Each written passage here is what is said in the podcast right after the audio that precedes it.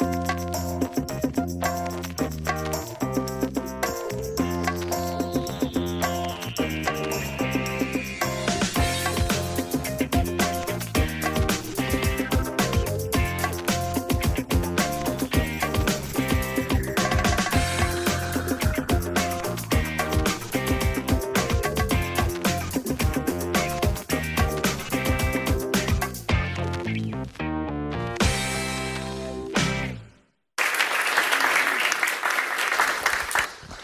Čau lidi, eh, já jsem Miky a nejsem odborník na závazky ani další věci, eh, jako je různý výklady slova commitment, což je ještě třeba odhodlání a oddanost, jak jsem si zjistil.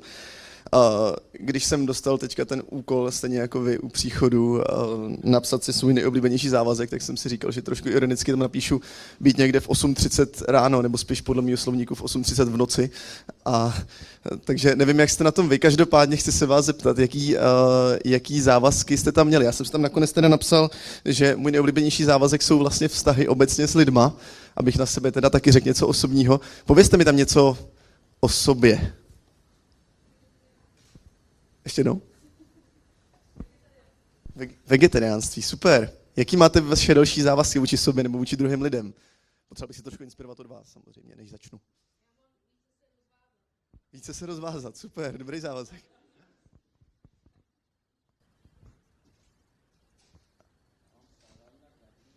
Stávání na kreativní rád, dobře. Ty jsi to dokonce mysleli vážně, já jsem to myslel ironicky, no.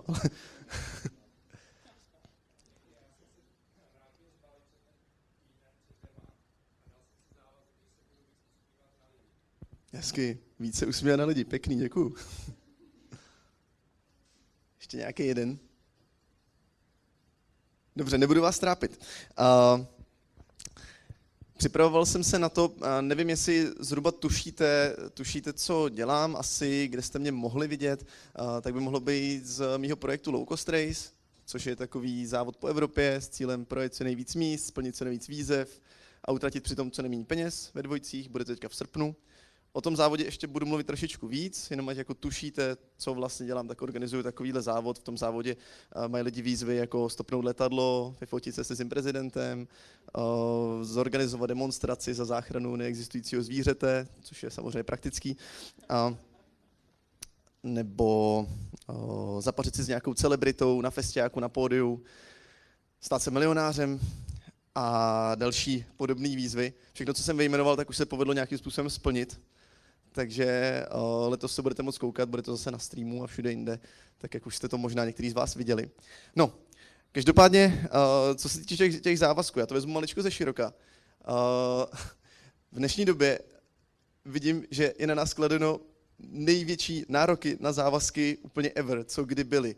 Jo, je to nejenom jako ve vztazích, ale je to v osobním životě, pokud chci na výlet, musím být v 8.30 tam a tam, nebo pokud chci někde přednášet v práci a všude jinde. Vlastně my musíme pořád se k něčemu zavazovat, až mi přijde trošičku, že hodnota toho závazku vlastně brutálně klesá, nebo logicky musí klesat, protože my nejsme stroje. A vidím uh, takový jako nepříjemný projevy, uh, třeba právě v těch vztazích, kdy uh, zvlášť my tady v Praze, já jsem totiž původně z Pardubic, takže skoro bych řekl vesnice, že jo, 100 000 lidí, tam vidím pořád ještě ty tradiční hodnoty, víceméně folklor. A když jsem přišel do Prahy před nějakýma 6-7 lety, tak jsem uh, první, co jsem viděl, byl jsem fakt vykulený jako všichni ostatní, co přichází do Prahy, že jsem viděl v metru najednou lidi, co mají zašpuntované uši, takhle ty brejle na, uh, brejle na očích, koukají si do svého mobilu a každý má tu svoji vlastní bublinu a vlastně se vůbec nechce bavit s jinýma lidma. Vlastně jsem si připadal jak najednou nějaká taková uh, jednotka individuální a já jsem zvyklý z toho MHDčka, že jo, tam od nás těch tradičních uh, pardubic, tak jsem zvyklý, že jako všichni ty lidi vypadají tak jako otevřeně, že si chtějí jako povídat. A tady to jako vlastně úplně nejde, je to úplně logický, když je tady prostě milion lidí a vy jich prostě 100 tisíc denně vidíte v tom metru nebo kolik, tak uh, není možný se na každý usmívat a po každý se tvářit, že je všechno super. Ale vznikají takový nástroje, kterými můžete tady ty svoje bubliny otevřít, jako je Tinder a další super věci.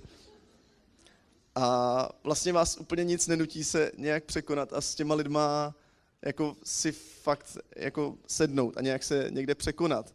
Zkusit to udělat prostě jinak, než jenom tak, že vám nějaká apka řekne, jo, teď můžeš tady tu holku oslovit, nebo tohohle kluka. A, pardon, já si vypnu vyzvánění. Že ho máte vypnutý, jo, jako nebuďte jako já. Uh, no prostě problém je, já to, já to vnímám tady, uh, když vy už se zavážete, že s někým budete, tak pořád, má, to pořád máte, nebo máme, já už jsem se taky samozřejmě na, na tu psychiku dostal, tak mám pořád v hlavě jako takový ten kolotoč, jo, ale když bychom se třeba rozešli, ať už to je s obchodním partnerem, s přítelkyní, s kamarádem vlastně, že už si ne, přestane povídat, tak je tady pořád milion lidí, s kterými si můžu povídat. To znamená, nějaký můj vnitřní závazek už trošičku ztrácí na hodnotě. A je to úplně logický, je to úplně v pohodě, tím, jak je nás tady hromada. A já jsem přemýšlel, jako, jak se s tím vyrovnat. Tady k té myšlence ještě se uh, vrátím a řeknu vám nějaký svoje závazky, který jsem zvoral v životě. A pak vám řeknu, jak si s tím teda poradit. To by měl být vlastně výstup ze dneška. Uh, jestli, jestli jste o mě někdy už někdo někde slyšeli, já se vás možná přece jenom uh, radši zeptám, ať vím, nakolik mám mluvit ze široka. Uh, slyšeli jste o mě někdo předtím, než jste viděli, že se to jmenuje Creative Mornings s Mikim Škodou? Pár vás tady, super, OK. Není vás mnoho. Uh, což je dobře, máte možnost se dozvědět nové zajímavé věci. Já jsem, já jsem v nějakých 20 letech studoval v Olomouci rekreologii, což je takový obor, možná asi neznáte, že se může být obor eh, něco jako rekreace a k tomu připojený logie. Je to obor, který se snaží uh, nějak kreativně využít volný čas lidí, protože si pár sociologů kdysi řeklo, uh, že jako v dnešní době máme nejvíc volného času v historii, ale ty lidi to tráví s bramburkem a u televize, což je asi trošku divný. A tak vzniknul obor, který se jako na to snaží zaměřit. Já jsem začal studovat. Uh, a po roce jsem si říkal, že to je vlastně nějaký hrozně jednoduchý a že bych si mohl k tomu přidělat druhou vejšku, protože jedna vejška znamená uh, spoustu volného času, spoustu kamarádů, tak jsem si řekl dvě vejšky, to bude dvakrát víc volného času, dvakrát víc kamarádů, že jo, logicky. A položil jsem si tak, takovýhle závazek, nebo spíš výzvu a přišlo mi to, že to vlastně není úplně naivní, že to jako zkusím se tímhle řídit a ono to docela fungovalo. Nakonec jsem tady v Praze ještě dostudoval fyzioterapii, udělal jsem obě tady ty výšky, a, ale jakmile první z nich skončila, tak uh, jsem si říkal, co budu dělat teď. A s kámošem z té rekreologie jsme si už hnedka v prvním ročníku říkali, že by se mohli podnikat, ale vůbec jsme nevěděli v čem. A tak jsem ve 22 s ním uh, založil firmu. Uh, říkali jsme si, že by to měl být nějaký uh, jednoduchý, ideálně český, jednoslovný název, snadno zapamatovatelný. A nakonec jsme to pojmenovali Play with Balls. A Eh, byla to firma, která, kde jsme tvrdili, že jsme do Čech přitahli bumperboly. Nevím, jestli znáte bumperboly, to jsou takový nafukovací koule. Eh, máte to takhle přes hlavu, je to taková metr a půl velká průhledná koule, koukám z toho nohy, hraje se v tom třeba fotbal, lidi se hrozně smějou. A jsme tvrdili, že jsme to přitáhli do Čech, pak jsme zjistili teda, že jsme byli druhý, bohužel, ale uh, v těch 22 jsme najednou chytli oba strašně silný pocit, že jsme teda dobrý, že jsme jiný, že jsme podnikatele, zaměstnáváme svoje spolužáky a teď jako už můžeme uh, machrovat. Jo. A ta realita byla trošičku jiná. Uh, když jsme poprvé uh, si nějaký ty bumperboly nakoupili, to znamená objednali jsme to z Číny, spousta plastů z Číny letecky přepravených, um, tak jsme vlastně si vzali studentskou půjčku, pro nás tehdy příjem 5000 měsíčně bylo jako fakt, fakt hodně peněz. A v tu chvíli jsme si počili půjčku 180 tisíc, bez nějaké jistoty, že by se nám to mohlo někdy vrátit. Tak jsme poslali těch 180 tisíc do Číny bez nějaké záruky, že nám něco přijde. Přišly nám teda, teda nějaký bumperboly, přišlo nám jich asi 40 a na první akci se všechny rozbily. A takže jsme si říkali, OK, tak zkusíme to jinak. A vzali jsme si půjčku 220 tisíc a Zkusili jsme to u jiné firmy v, eh, v Číně, nicméně výsledek byl dost podobný. Eh, ze zbytku peněz, který eh, nějak zbyly z té první akce, která se moc nevydařila, tak jsme si ještě koupili auto, aby jsme ty rozbitý balóny měli čím převážet. A rozhodli jsme se expandovat na Slovensko. ne, že bychom měli pokrytý český trh, jo. tak jsme jeli na Slovensko, tam jsme za měsíc stihli prodělat asi 50 tisíc a na, na zaplacených brigádnicích, plus nějakých 10 tisíc oni si strkali do kapes, aniž bychom o tom my věděli. Takže nás podělávali vlastní lidi, což bylo super. Člověka to naučí důvěře a vážit si vztahu. No a potom to pokračovalo tak, že při expanzi na Slovensko, teda když už jsme to balili, teda zklamaný s 50 tisícovým mínusem, tak tři kilometry před hranicema tomu autu schořil motor. A ten kamarád, co tam seděl vedle mě, to nebyl ten můj společník, ale brigádník, tak říkal, ty vado, Miky, vám se sere fakt úplně všechno. to děláš jenom proto, abys to pak mohl někde vyprávět, ne? Jako. A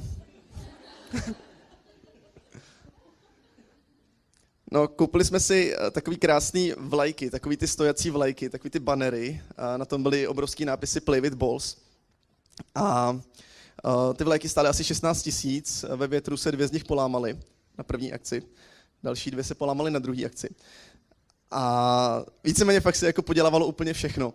A já jsem se inspiroval takovýma těma strašně inspirativníma, motivačníma videama, prostě musíš zvládnout tady ty krize, krize musíš to nějak přestát a, a vytrvat. A tak jsem se snažil vytrvat, až toho byla prostě rok a půl víceméně hluboká deprese, protože se furt nic nedařilo. Prvního půl roku jsem, jsem právě byl živený tou myšlenkou, jo, jsem podnikatel, teď je to hustý. A dalšího eh, rok a půl vlastně jsem jenom bojoval s tím, jako, jak to zvládnout, protože jsem měl na krku dluh, který do té doby eh, se rovnal počítám asi tak 80 násobku mýho měsíčního platu, což bylo 5 tisíc. A vůbec se nevěděl, jak se s tím vyrovnat. A pak mě naštěstí teda napadla spásná myšlenka, že už to fakt nedám a že to musím vzdát. A tak jsem tomu Jardovi, tomu kamarádovi, který to dělal se mnou, my jsme mezi tím teda mimochodem nakoupili spoustu dalších jako úžasných, užitečných věcí. Koupili jsme uh, největší trampolínu, která se, která se vyrábí, koupili jsme skákací hrad a podobné strašně užitečné věci, které chcete mít na skladu, když nemáte na zaplacení skladu. A nakupovali jsme paintballky, půjčovali jsme to firmám a pak jsme se označovali za team buildingovou agenturu. A já jsem se právě rozhodl po dvou letech, že to teda tomu Jardovi prodám, protože uh, ono to teoreticky bylo schopný nějakým zvláštním způsobem jako uživit jednoho člověka, rozhodně ne dva. A my jsme jako nebyli žádný troškaři hlavně. Ono jako nejúspěšnější konkurence měla těch balonů 8. My jsme jich měli 80, ale nefunkčních. Ta konkurence měla čtyři instruktory, my jsme jich měli 40 a podělávali nás. A ale vždycky jsme si říkali, musíme to dělat ve větším a v lepším. Já jsem se rozhodl, že to, že to prostě prodám, že, že se na to vybodnu a prodal jsem svůj podíl Jardovi za zhruba desetinu nákupní ceny, takže jsem z toho žil zhruba měsíc, z toho, co on, kde, z čeho on mě vyplatil vlastně, uh, řekněme, rozjetou firmu. A tím jsem z toho odešel. A tady to byl vlastně můj takový první a největší fuck up uh, v životě, kdy já jsem dal teda nějaký závazek, že budu podnikat, že budu nějak fungovat a hlavně já jsem nebyl schopný selským rozumem rozlišit, že děláme úplný, úplnou blbost. Jako bylo fajn sice strašně dlouho vydržet, mě to hrozně moc naučilo, akorát bohužel nevím co.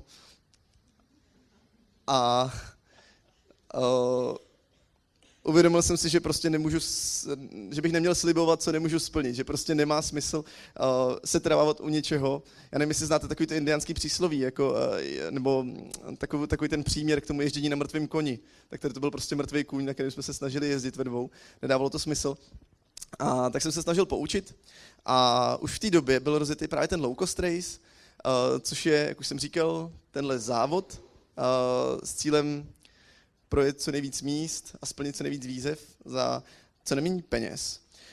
A tam vlastně, jakmile jsem prodal ty bumperbally, tu firmu, ten Play with Balls, uh, tak jsem si uvědomil, jako, bylo tam jako denní jásání, celý den jsem jásal, měl jsem hroznou radost, hej, to je paráda, teďka prostě už uh, mi to spadlo z krku. A po tom dni zhruba jsem upadl do, deprese, jsem si říkal, aha, a co teď s životem? co budu dělat, jako, co, co mě bude trápit?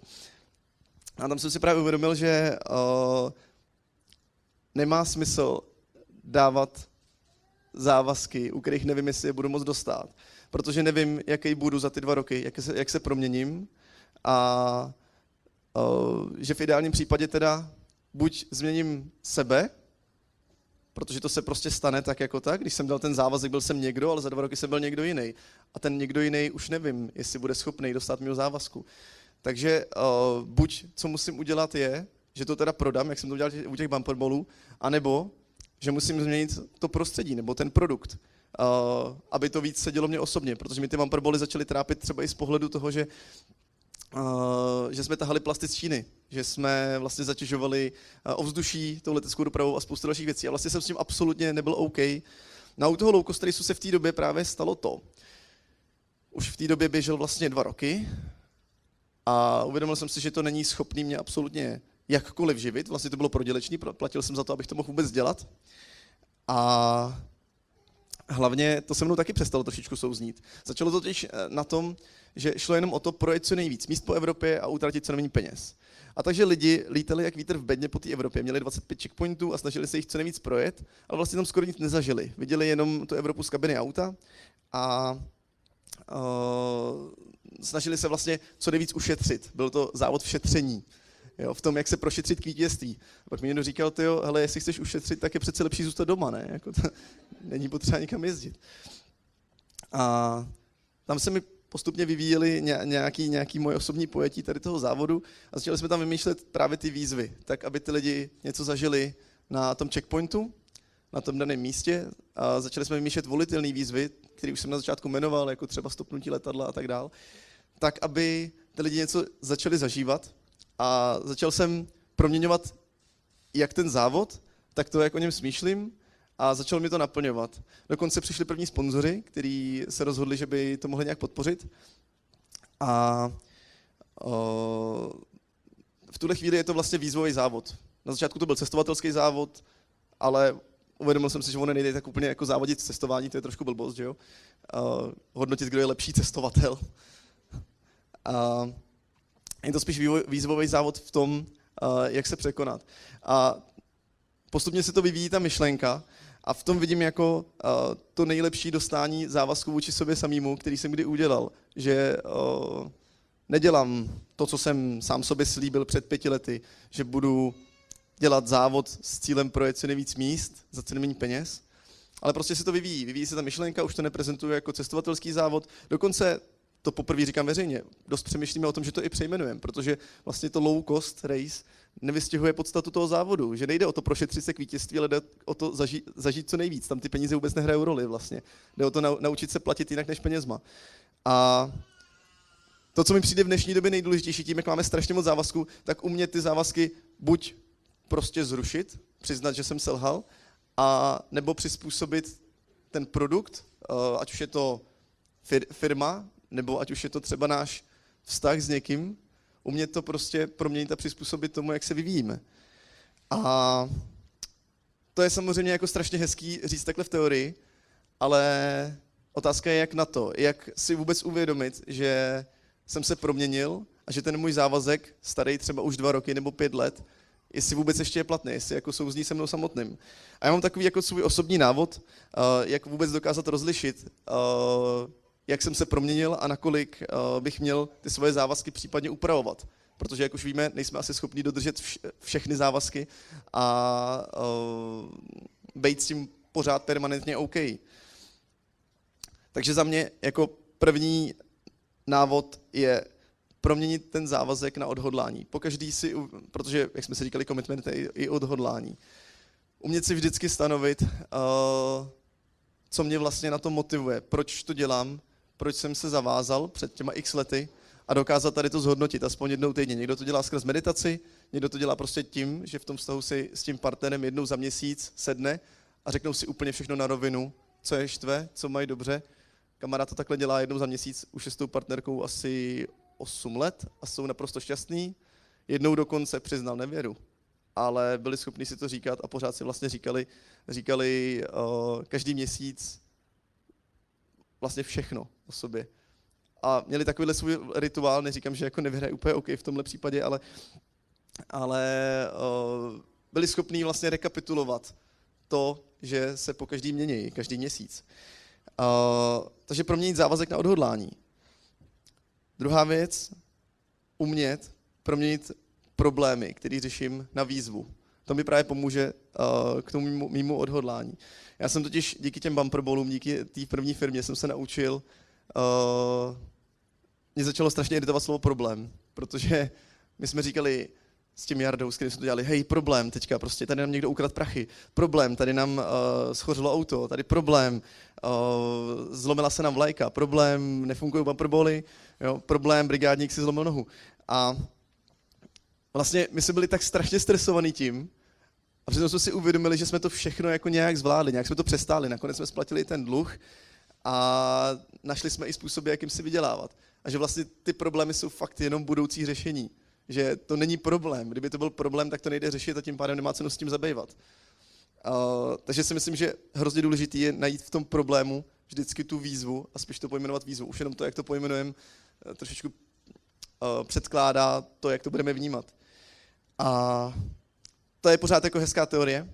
Jak já konkrétně to dělám, jak já konkrétně si udržuju v životě nadhled k tomu, abych byl schopný vůbec uh, si uvědomit, že už zase říkám slovo problém, nebo už zase uh, myslím jenom na závazky a nepřemýšlím nad tím, co mi to může dát a jak se odhodlat tomu těm závazkům dostat.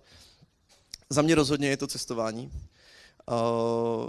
ale takový to opravdový. Není to, že si vygooglím nebo TripAdvisoruju, kam bych měl jet, ale spíš, že se podívám do Google Map, podívám se na to, kde se mi líbí nějaký kopec a tam prostě jedu. Samozřejmě nedělám to tak po každý, já cestuju relativně často, ale uh, nejde to udržet po každý, jako nevidět, nevidět kam jet, ale ty cesty, které neplánuju, tak mi vždycky předají nejvíc. To, kdy nevím, kam dojedu, zeptám se spíš místních, kam by oni se podívali, kde to mají rádi, kde si odpočnou, než abych se ptal TripAdvisoru, eh, jak to má dalších 10 tisíc turistů. A tady to cestování, ten opravdový druh cestování, nejenom, že je teda low cost, že vlastně ušetříte, protože ty lidi vás často pozvou k sobě na večeři, ale především je to opravdový cestování. Je to způsob, jak něco poznat, jak poznat tu cizinu. Získám díky tomu kontext uh, té cizí země, protože se o tom bavím s těma místníma, Což je podle mě jako první, co chci, když už jedu do ciziny, poznat tu cizinu. A nejenom eh, koukat ze své vlastní bubliny, ze svého vlastního úhlu pohledu na to, co mi tam někdo přichystal. Takže nejlepší je bavit se tam s místníma, nemít úplně jasný plán. A přitom vždycky zjistím, že se mám hůř než někdo jiný a že se mám líp než někdo jiný. Vždycky zjistím, že moje problémy tak úplně nejsou problémy, že, z jinýho, že vlastně jsem světu tak trošičku jedno, že bych uh, mohl koukat na ten svůj život jako maličko víc vesela, protože za 100 tisíc let to bude všem úplně jedno, protože už tady stejně nikdo nebude.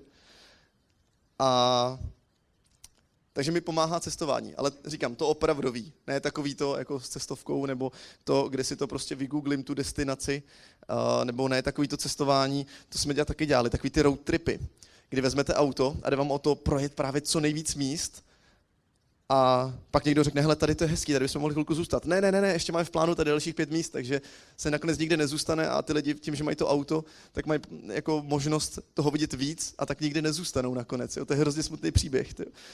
To jsme takhle dělali právě na Kanádě, když jsme projeli, vždycky jsme měli za cíl projet za jeden den celý ostrov, jo? což je strašná blbost. Tam jsou lidi, kteří žijou šťastně a ne, nevylezli za celý život z toho svého města, nejenom z toho ostrovu, ale v životě z toho města a stejně jsou šťastní. Uh, takže snažit se projet co nejvíc míst taky není úplně OK. Teďka se možná ptáte, jak teda, jak teda funguje low cost race, když tam jde o to projet co nejvíc míst za co nejméně peněz. Ale low cost race není, jak jsem říkal, cestovatelský závod. To je iniciace, zkusit se překonat, zkusit něco udělat jinak a vyzkoušet si to. Loni tam byla polovina týmu, co v životě nestopovala, přitom je to víceméně závod o stopování. Tam jsou prostě lidi, kteří to chtějí zkusit dělat věci jinak ale nereprezentuje to úplně cestování tak, jak bych ho viděl já samozřejmě. Pokud se low cost někomu líbí, tak si potom inspiruje a příští rok na to místo pojede a zůstane tam třeba týden nebo měsíc na tom místě, který se mu tam líbilo. Uh, cestování mi pomáhá otvírat si nadhled nad, život, nad, nad životem. Uh, pomáhá mi přijímat výzvy, přijímat pozvání někam, když nějaký divný uh, voják v Bosně, pozve uh, k sobě domů a vysvětluje mi, že pokud bych byl muslim, tak by mě musel zabít, pokud bych byl gay, tak by mě musel zabít. je to zajímavé přijímání výzev. Byli jsme tam vlastně tamhle z Jahu s takovou tou zrskou.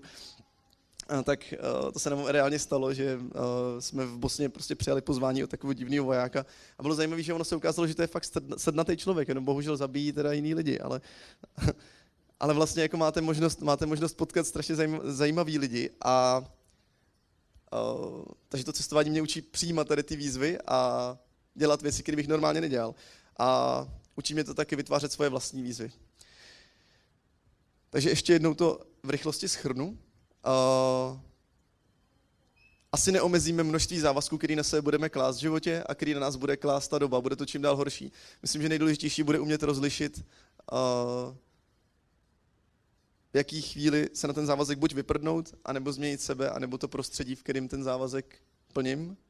Ideálně to proměním na odhodlání a to udělám tak, že ty problémy, které vidím, tak proměním na výzvy. Já vám děkuji za pozornost, pojďme se ještě povídat osobně. Děkuji.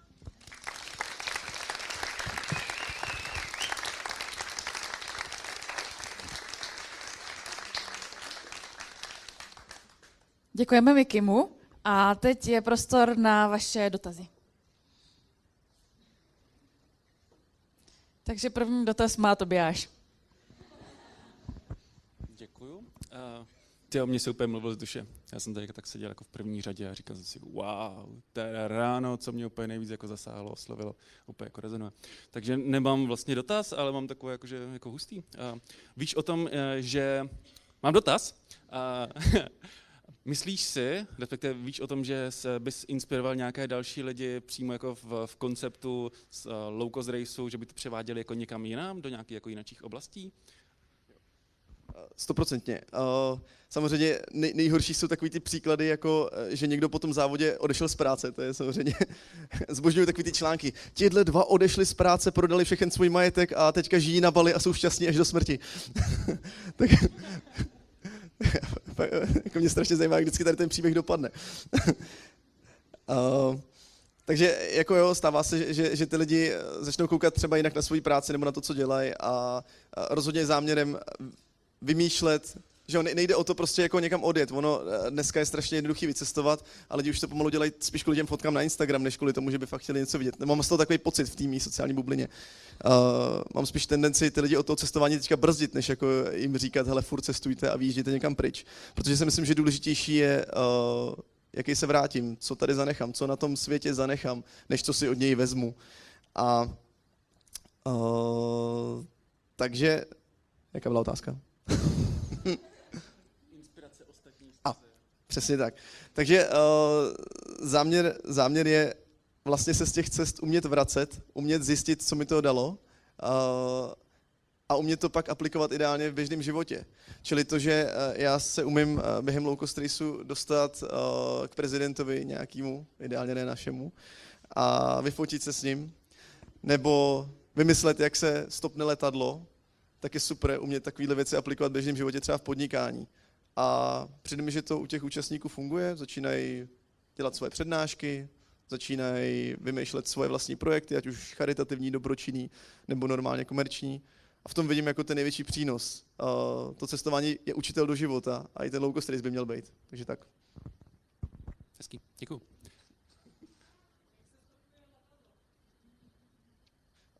Já předám když tak slovo tamhle slečně, která ho stopla jako první. Pojď dolů. To byla úžasná věc, protože my jsme se trošičku opili s týmem a řekli jsme si, tyjo, tak co tam dáme, aby to ty lidi nesplnili. A, a tak jsme řekli třeba stopni letadlo. No a samozřejmě to nikdo nezvlád až na tým tady té slečny. A tak on nám třeba řekne, jak se to dělá. Ahoj, já jsem Jahu. Um, poprvé vlastně to ještě ani nebyla výzva. A my jsme furt jenom chtěli, aby to byla výzva, protože jsme věřili, že to jako nějakým způsobem jde. Krát jsme úplně nevěděli, jako jak. Napřed jsme zkoušeli ve Frankfurtu si stoupnout k takovému tomu plotu, kde projíždějí piloti do práce. Tam jsme nakreslili letadílko a stopovali jsme takhle u silnice ty piloty. Ehm, tam nás potom odvezli policajti teda pryč. Tak to se nám nepovedlo. A potom ve Slovinsku, tak jsme se ptali prostě pořád někoho v autech a e, jestli nezná někoho jako z letiště. A nějaká ženská, no jasně, já znám někoho na letišti. Říkám, no výborně, jak nás tam zavezla. A potom vlastně řekla, že tam nikoho nezná, odjela a nechala nás tam. e, takže jsme našli majitele, nějakým způsobem tam furt s někým jsme se ptali, prostě, jestli tam není ten majitel, našli jsme ho a vzhledem k tomu, že v tom loukostu tam ani jako nemáte povolený jídlo svoje vlastní a ten majitel tam zrovna něco jet, tak jsem mu tak jako začala ujídat talíře.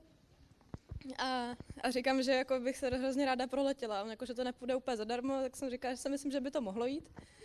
A A on říkal, že jako ne, že už stejně jako zavírají. Říkám, no super, to už vám stejně tady nepřijdou žádní zákazníci, který by za to platili, tak piloty tady ještě vidím, tak to nějak jako možný určitě bude. A on že jako ne, já jsem mu snědla ještě hranolku a on teda uznal, že jo.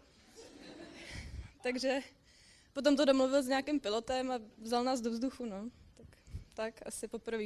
Pak jsem to ještě stopila párkrát další letadla jiný.